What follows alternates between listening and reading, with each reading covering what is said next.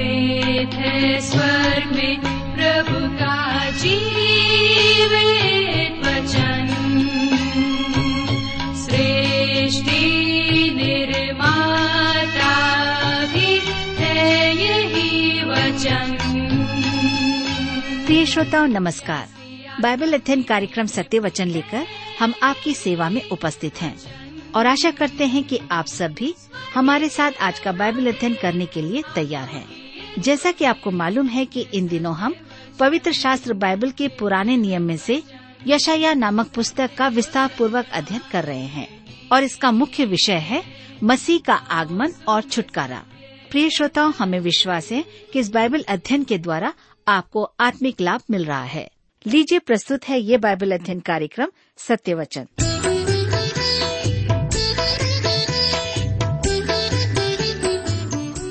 प्रिय मित्र, प्रभु यीशु के पवित्र और मधुर नाम में आप सबको मेरा नमस्कार। मुझे विश्वास है कि आप सब कुशल पूर्वक हैं और परमेश्वर की निकटता में रहते हुए फिर से आज परमेश्वर के वचन में से सीखने और सुनने के लिए तैयार बैठे हैं। मैं आप सभी श्रोता मित्रों का इस कार्यक्रम में स्वागत करता हूं और अपने उन सभी नए मित्रों का जो पहली बार हमारे इस कार्यक्रम को सुन रहे हैं।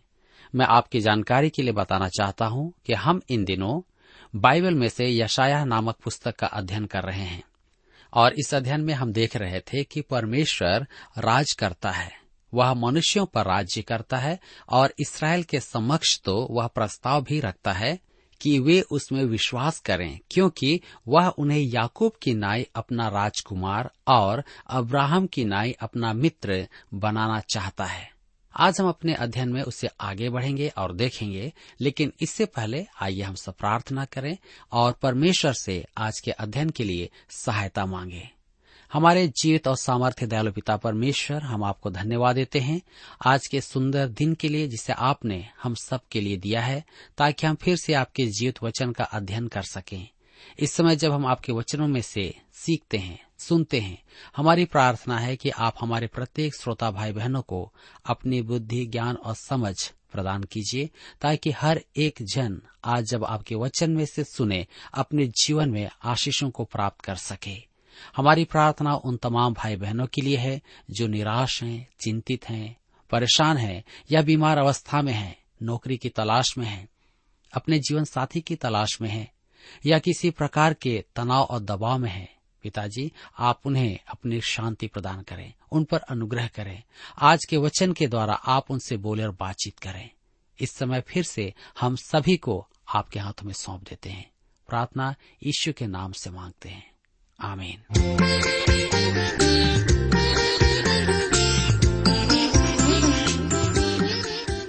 मित्रों, अब वह मूर्तियों की चुनौती को देता है जिसे हम यशायाह इकतालीस अध्याय के इक्कीस पद में पढ़ते हैं, जहां पर इस प्रकार से लिखा है, यहोवा कहता है, अपना मुकदमा लड़ो। याकूब का राजा कहता है, अपने प्रमाण दो। मेरे प्रियो, यह मूर्तियों को उसकी चुनौती है। मूर्ति पूजक कौन है? क्या आपने कभी सोचा है कि आप भी एक मूर्ति पूजक हो सकते हैं? आपके और परमेश्वर के मध्य आने वाली प्रत्येक बात आपकी मूर्ति है, चाहे वह कुछ भी क्यों ना हो, वह आपकी मूर्ति ही है। आप जिस बात में अपना समय लगाते हैं, अपनी ऊर्जा गंवाते हैं, आपका धर्म भी आपकी मूर्ति पूजा हो सकता है। परमेश्वर के साथ आपके निजी संबंधों में जो भी आ जाए, अर्थात आपके बीच में जो भी आ जाए, वह आपकी मूर्ति है। मूर्तियों में क्या करने की क्षमता है? क्या वे जगत की उत्पत्ति आपको समझा सकती हैं? क्या आप क्रमिक विकास की परिभाषाओं से संतुष्ट हैं?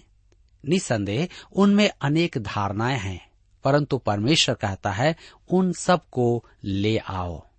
आज हम में से कई लोगों के लिए उनकी मूर्तियां घमंड, कुछ लोगों के लिए पैसे और कुछ लोगों के लिए उनके ओहदे, ये उनकी मूर्तियां हैं।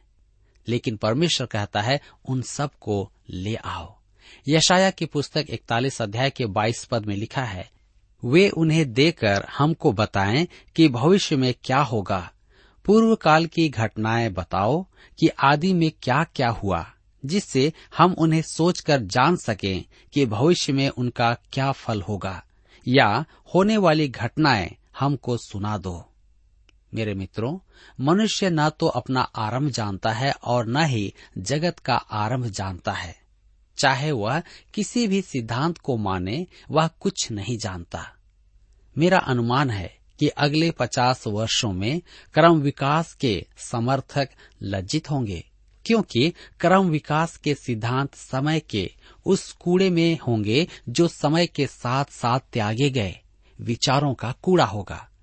आज जगत की उत्पत्ति के अनेक विचार जो कभी माननीय थे, चर्चा योग्य भी नहीं ठहरे हैं। समय के अंतराल में क्रम विकास का विचार भी कूड़ा में चला जाएगा, अर्थात कूड़ा हो जाएगा। इसके बाद मनुष्य किसी और कल्पना की ओर दौड़ेंगे। मनुष्य न तो अपनी उत्पत्ति के बारे में कुछ जानता है और न ही अपने भविष्य के बारे में। मनुष्य एक अज्ञानी प्राणी है। क्या आपने कभी सोचा है कि आपका ज्ञान कितना सीमित है? मनुष्य के पास सबसे बड़ी पीएचडी की उपाधि है, परंतु फिर भी उसका ज्ञान नहीं के बराबर ही है। मैंने एक पीएचडी अभ्यर्थी के बारे में सुना। वह मच्छर की आंख पर अनुसंधान कार्य कर रहा था। यह एक असाधारण विषय है। एक दिन अध्ययन करते समय उसे अकस्मात ही यह बोध हुआ कि उसका संपूर्ण जीवन मच्छर की आंख देखने में ही न लग जाए। मैं उनकी मनोदशा समझ सकता हूँ। मैं भी एक या दो बार से अधिक मच्छर की आंख में देखना नहीं चाहूंगा, क्योंकि यह एक नीरस काम है। अतः उसने सोचा कि उसे कुछ और करना चाहिए। उसने प्रभु यीशु को अपना उद्धारकर्ता मान लिया। उसे उपाधि मिल गई और उसने किसी लाभकारी वस्तु की खोज कर ली थी। आज वह सुसमाचार का सेवक है। मेरे मित्रों, यह बड़ी रोचक बात है कि मनुष्य बहुत शिक्षा प्राप्त कर सकता है, सबसे बड़ी शैक्षिक उपाधि भी प्राप्त कर सकता है, परंतु उसका ज्ञान नहीं के बराबर ही रहता है। वह अपनी उत्पत्ति और अंतिम लक्ष्य के बारे में अज्ञानी ही है। मूर्ति उसे यह नहीं बता सकती। अतः जिसके पास इन बातों के उत्तर हैं, उसके पास जाना ही उचित है। इसका अर्थ यह नहीं कि वह आपको सब बातें बता दे, परंतु सर्वज्ञानी को जानना एक अच्छी बात है। मुझे विज्ञान का अधिक ज्ञान तो नहीं है, परंतु मैं अपने कॉलेज के विज्ञान विभाग में लिखे एक नारे को जानता हूँ। ज्ञान का अगला चरण है यह जानना कि ज्ञान कहाँ से मिलेगा। ध्यान दीजिए, ज्ञान का अगला चरण है यह जानना कि ज्ञान कहाँ से मिलेगा। मैं बहुत सी बातें नहीं जानता, परंतु उसे जानता हूँ जो सब जानता है। यदि मुझे कुछ जानने की आवश्यकता है तो मैं परमेश्वर से पूछूंगा, अर्थात परमेश्वर मुझे बताएगा। यशायाह की पुस्तक इकतालीस अध्याय उसके चौबीस पद में लिखा है, देखो तुम कुछ नहीं हो, तुमसे कुछ नहीं बनता, जो कोई तुम्हें चाहता है वह घृणित है। मनुष्य अपने से पूर्व का समय नहीं बता सकता और न ही परमेश्वर के बिना भविष्य बता सकता है। परमेश्वर के बिना उसका संपूर्ण प्रयास व्यर्थ एवं खोखला है। मेरी कलीसिया में जहाँ मैं जाता हूँ, एक सदस्य आकर मुझसे कहने लगा, यदि आप मुझे जीने का सार्थक कारण नहीं बता सकते तो मैं आत्महत्या करके सब समस्याओं का समाधान कर लूंगा। मेरे मित्रों, आप ऐसे व्यक्ति के साथ क्या करेंगे? उसके हाथ में एक पुरानी बंदूक थी। मैंने उससे कहा, यदि आप मुझे समझा दें कि आप आत्महत्या करके जीवन की समस्याओं का समाधान कैसे कर पाएंगे, तो मैं आपको इससे भी अच्छी एक बंदूक दूंगा कि आप आत्महत्या करने से चूक न जाएं। सीधी सी बात तो यह है कि यदि आप मसीह के निकट आकर अपना जीवन उसे न दें, उसे अपने जीवन में न आने दें, तो मैं आपके द्वारा आत्महत्या न करने का कोई कारण नहीं देखता। वह आश्चर्यचकित हो गया। उसने तो सोचा था कि मैं उसे जीने के लिए कई बातें समझाऊंगा। उसने अपनी बंदूक नीचे की और चला गया। यद्यपि वह तुरंत मसीह के पास नहीं गया, परंतु बाद में उसने प्रभु को ग्रहण किया, क्योंकि उसने देखा कि प्रभु यीशु के पास उसकी समस्याओं का समाधान है। यशायाह की पुस्तक इकतालीस अध्याय के उनतीस पद में लिखा है, सुनो, उन सबों के काम अनर्थ हैं, उनके काम तुच्छ हैं और उनकी ढली हुई मूर्तियां वायु और मिथ्या हैं। मेरे प्रियो, ध्यान दीजिए, मिथ्या मूर्ति पूजा और दर्शन शास्त्र का अंतिम परिणाम है जो परमेश्वर विरोधी या नास्तिकवाद है। उसमें जीवन की समस्याओं का समाधान नहीं है। मानव निर्मित ये आस्था तंत्र मनुष्य के मन को शांति नहीं दे सकते। उत्तर उसी में पाया जाता है जो बड़े आनंद का संदेश सुनता है और सुनाता है। मेरे प्रियो, यहाँ पर अध्याय इकतालीस समाप्त होता है और हम अपने अध्ययन में आगे बढ़ेंगे और अध्याय बयालीस में देखेंगे, जिसका विषय है यहोवा का दास प्रभु यीशु, दंड का साधन, मूर्तियां, यहोवा का दास, राष्ट्र। यशायाह प्रत्येक अध्याय में शनय शनय अर्थात धीरे धीरे मूर्ति पूजा के त्याग की ओर बढ़ रहा है जो इस्राएलियों के बीच में थी। इस अध्याय में हम देखेंगे कि इस्राएल देश परमेश्वर का दास कहलाता है। प्रभु यीशु मसीह को भी मरकुस परमेश्वर का दास कहता है। मरकुस दस अध्याय उसके पैंतालीस में वह स्पष्ट कहता है, मनुष्य का पुत्र इसलिए नहीं आया कि उसकी सेवा टहल की जाए, पर इसलिए आया कि आप सेवा टहल करें। मत्ती रचित सुसमाचार बारह अध्याय उसके सत्रह से इक्कीस पद में प्रभु यीशु के संदर्भ में इस भविष्यवाणी को व्यक्त किया गया है, यहोवा का दास यीशु। आइए हम पढ़ें यशायाह के पुस्तक बयालीस अध्याय उसके एक पद में लिखा है, मेरे दास को देखो जिसे मैं संभाले हूँ, मेरे चुने हुए को जिससे मेरा जी प्रसन्न है। मैंने उस पर अपना आत्मा रखा है, वह जाति जाति के लिए न्याय प्रकट करेगा। यहाँ ध्यान दीजिए, देखो देखो से अर्थ है प्रभु यीशु को निहारने की खुली पुकार। यशायाह बयालीस अध्याय के तीन पद में लिखा है, कुचले हुए नरकट को वह न तोड़ेगा और न टिमटिमाती बत्ती को बुझाएगा, वह सच्चाई से न्याय चुकाएगा। मेरे मित्रों, यह पद इस पृथ्वी पर देहधारी प्रभु यीशु के जीवन और सेवा का चित्रण है। कुचले हुए नरकट को वह न तोड़ेगा। परमेश्वर पाप के विरुद्ध न्याय लेकर नहीं आता है, वह पाप को अपना दंड स्वयं लाने देता है, न टिमटिमाती बत्ती को बुझाएगा। पाप में मगन मनुष्य अंत में देखेगा कि पाप ज्वालाओं में फटता है। पाप की मजदूरी मृत्यु है, यह सदा सत्य है, आप इसे बदल नहीं सकते।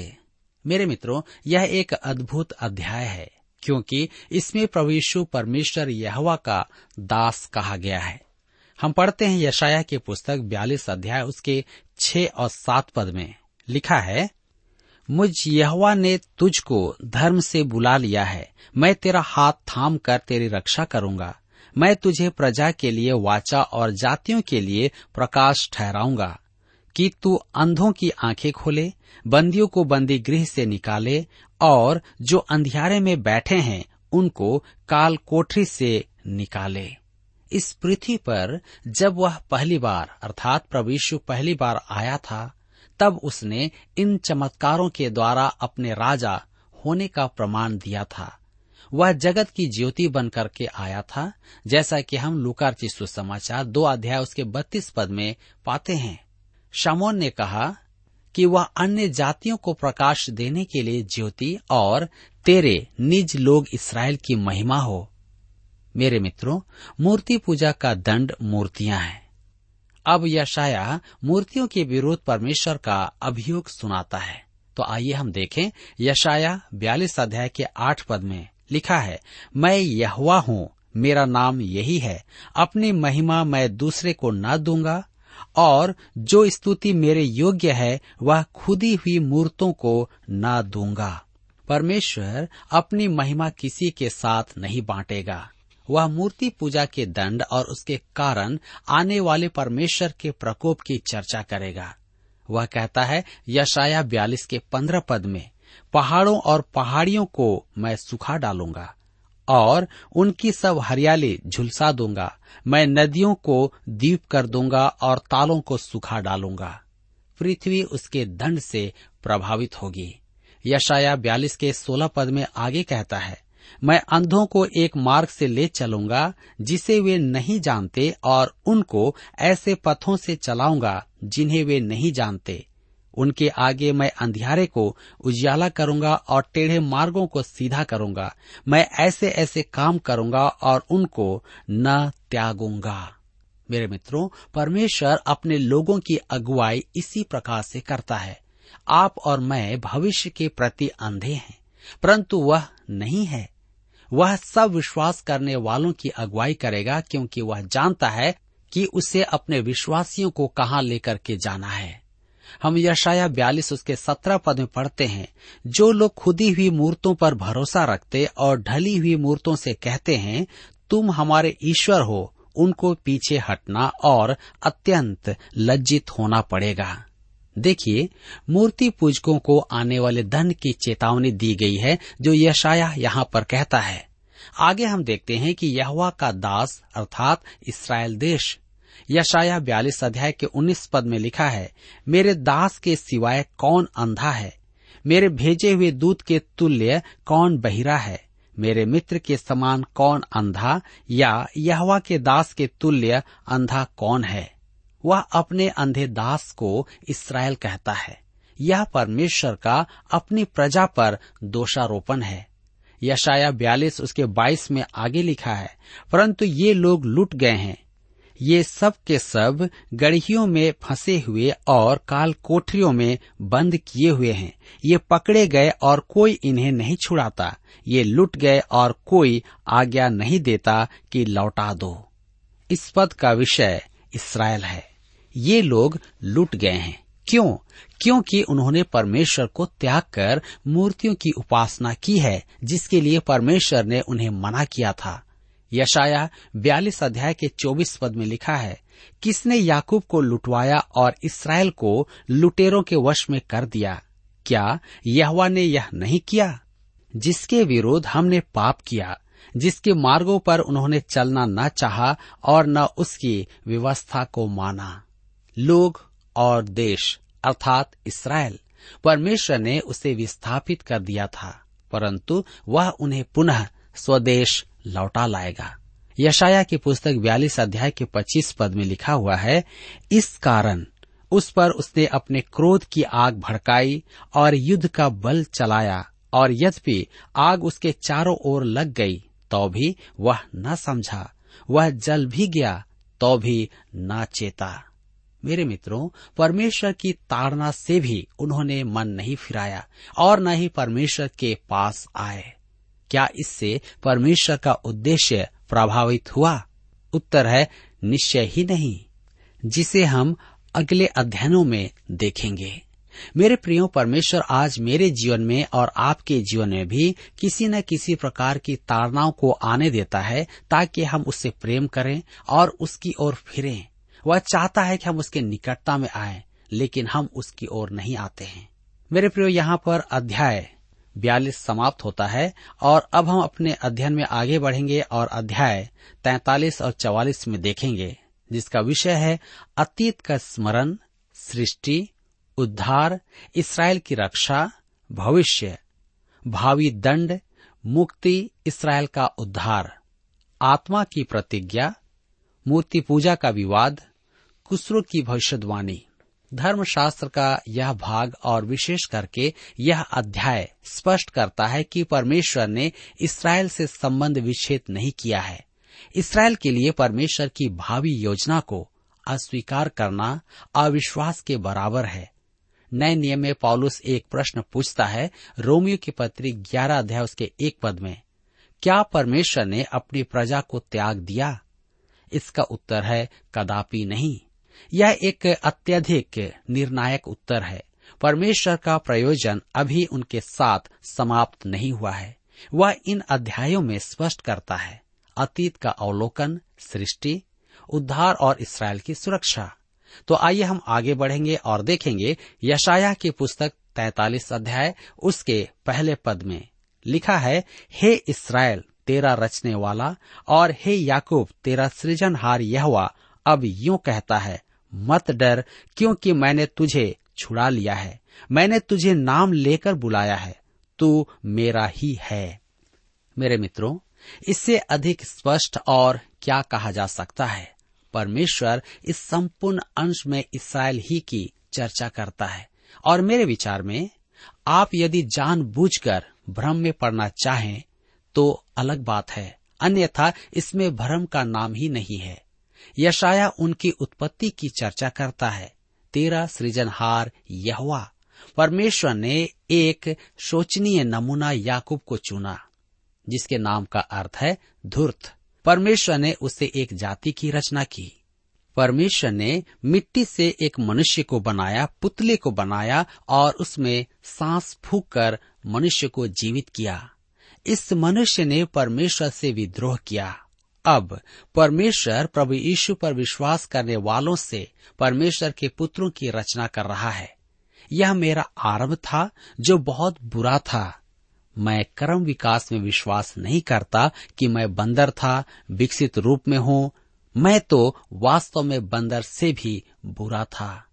मेरे मित्रों, मैं एक विद्रोही पापी का विकसित रूप हूँ जो शारीरिक रूप से मिट्टी था।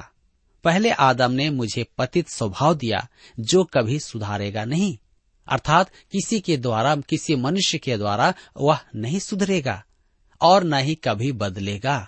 परंतु परमेश्वर ने मुझे एक नया स्वभाव दिया है।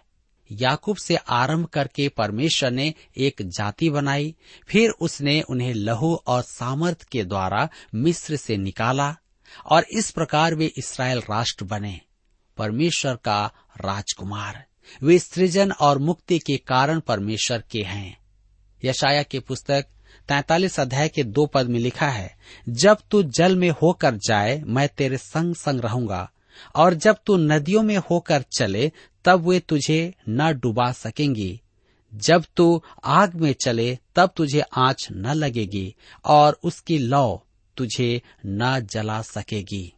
जी हाँ, यह एक प्रतिज्ञा है जो विशेष करके इस्राएल और उनकी पूर्वकालिक मुक्ति के संबंध में है, जब उन्होंने लाल सागर और यर्दन पार की थी।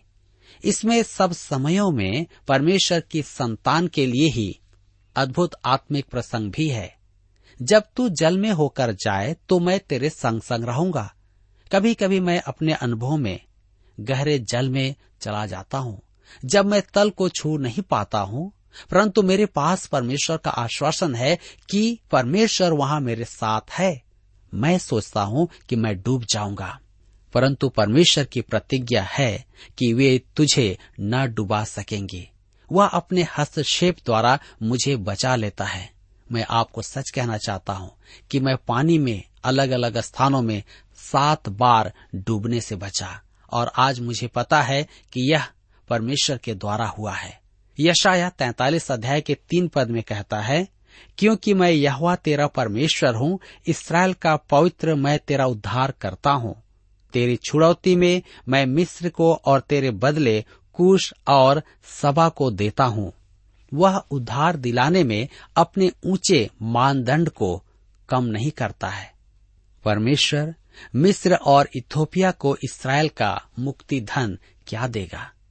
वह कहता है, मैंने इन राष्ट्रों को तेरा दंड बनाया कि तुझे अनुशासन सिखाऊं। मैंने उन्हें अनुमति दी कि तेरे साथ ऐसा व्यवहार करें। अब मैं उन्हें दंड दूंगा। नीति वचन की पुस्तक इक्कीस अध्याय के अठारह पद में लिखा है, दुष्ट जन धर्मी की छुड़ौती ठहरता है और विश्वासघाती सीधे लोगों के बदले दंड भोगते हैं। क्या आपने कभी सोचा है कि परमेश्वर ने आपके बैरी को आपके मार्ग की बाधा क्यों होने दिया कि आपको कष्ट दे, आपको सीधे मार्ग में लाने और आपका आत्मिक विकास करवाने के लिए? परमेश्वर ने उसे आपकी छुड़ौती के लिए दिया है। नीति वचन ग्यारह उसके आठ में लिखा है, धर्मी विपत्ति से छूट जाता है, परंतु दुष्ट उसी विपत्ति में पड़ जाता है। परमेश्वर ने अनेकों को अनुमति दी कि मेरे साथ दुर्व्यवहार करे। मैंने परमेश्वर से बातें की। मैं सोचता था कि वह मुझे प्रताड़ित कर रहा है, परंतु बाद में मैंने देखा कि परमेश्वर ने उन्हें दंड दिया। मैं सच कहता हूँ कि उन्हें दंड पाता देख मुझे बड़ी शांति मिली। परमेश्वर ने उनको साधन बनाकर मेरे जीवन में सुधार किया और फिर उन्हें सुधारा। यशायाह की पुस्तक तैंतालीस अध्याय उसके चार पद में लिखा है, मेरी दृष्टि में तू अनमोल और प्रतिष्ठित ठहरा है और मैं तुझसे प्रेम रखता हूँ, इस कारण मैं तेरे बदले मनुष्यों को और तेरे प्राण के बदले मैं राज्य राज्य के लोगों को दे दूंगा। मेरे मित्रों, हम कल्पना नहीं कर सकते कि परमेश्वर इसराइल से कैसा प्रेम रखता है। हम यह भी नहीं सोच सकते कि हम परमेश्वर के लिए कितने मूल्यवान हैं।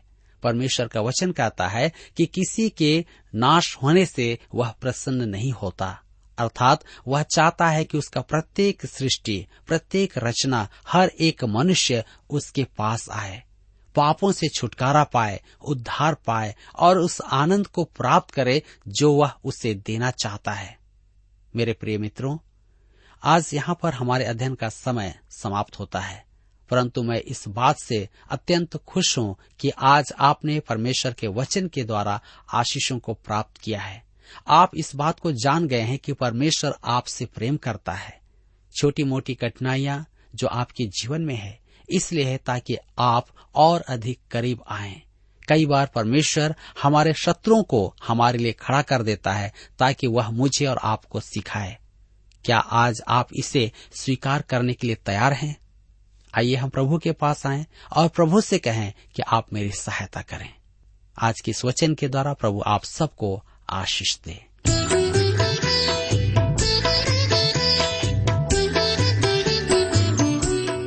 प्रिय श्रोताओ, अभी आप सुन रहे थे बाइबल अध्ययन कार्यक्रम सत्य वचन।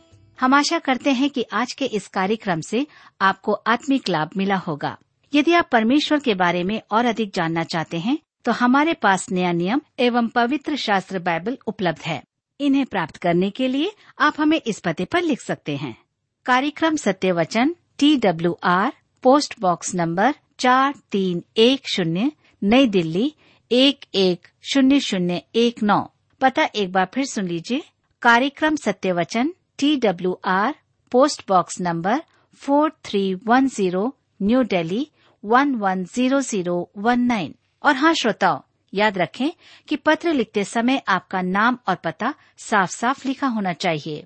इसके अलावा आप हमसे टेलीफोन के माध्यम से भी बातचीत कर सकते हैं, जिसमें हमारे काउंसलर या सलाहकार आपको सलाह देंगे। तो नोट कीजिए, हमारा मोबाइल नंबर नौ नौ पाँच आठ आठ दो शून्य चार एक चार। याद रखें double nine five eight eight two zero four one four. और हमारा दूसरा नंबर है zero nine six five one four double three three nine seven. याद रहे शून्य नौ छः पाँच एक चार तीन तीन तीन नौ सात। इसके अलावा आप हमसे ईमेल के द्वारा भी संपर्क कर सकते हैं। हमारा ईमेल आईडी है Hindi T T B at T W R dot I N, Hindi T T B at T W R dot I N. श्रोताओ, इस कार्यक्रम को आप हमारे वेबसाइट रेडियो आठ आठ दो डॉट कॉम पर भी सुन सकते हैं। इस वेबसाइट रेडियो आठ आठ दो डॉट कॉम के बारे में अपने मित्रों को भी सूचित कर दें। और अब इसी के साथ हमारे कार्यक्रम का समय यहीं पर समाप्त होता है। अगले कार्यक्रम में आपसे फिर मुलाकात होगी। तब तक के लिए हमें आज्ञा दीजिए। नमस्कार। यीशु मेरे साथ है, यीशु मेरे अंदर है, यीशु मेरे साथ है, यीशु मेरे अंदर है। यीशु को मैं पहने हूँ, मुझ में वो जिंदा है। यीशु को मैं पहने हूँ, मुझ में वो जिंदा है। यही मेरी ताकत है, ये नहीं भूला है। यही मेरी ताकत है, ये नहीं भूला है।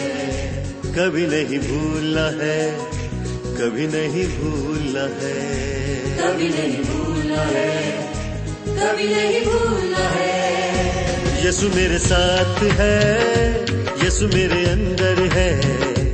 यीशु को मैं पहने हूँ, मुझ में वो जिंदा है। यीशु मेरे साथ है, यीशु मेरे अंदर है। यीशु को मैं पहने हूँ, मुझ में वो जिंदा है। यही मेरी ताकत है, ये नहीं भूल है। यही मेरी ताकत है, ये नहीं भूल है। कभी नहीं भूला है, कभी नहीं भूलना है, कभी नहीं।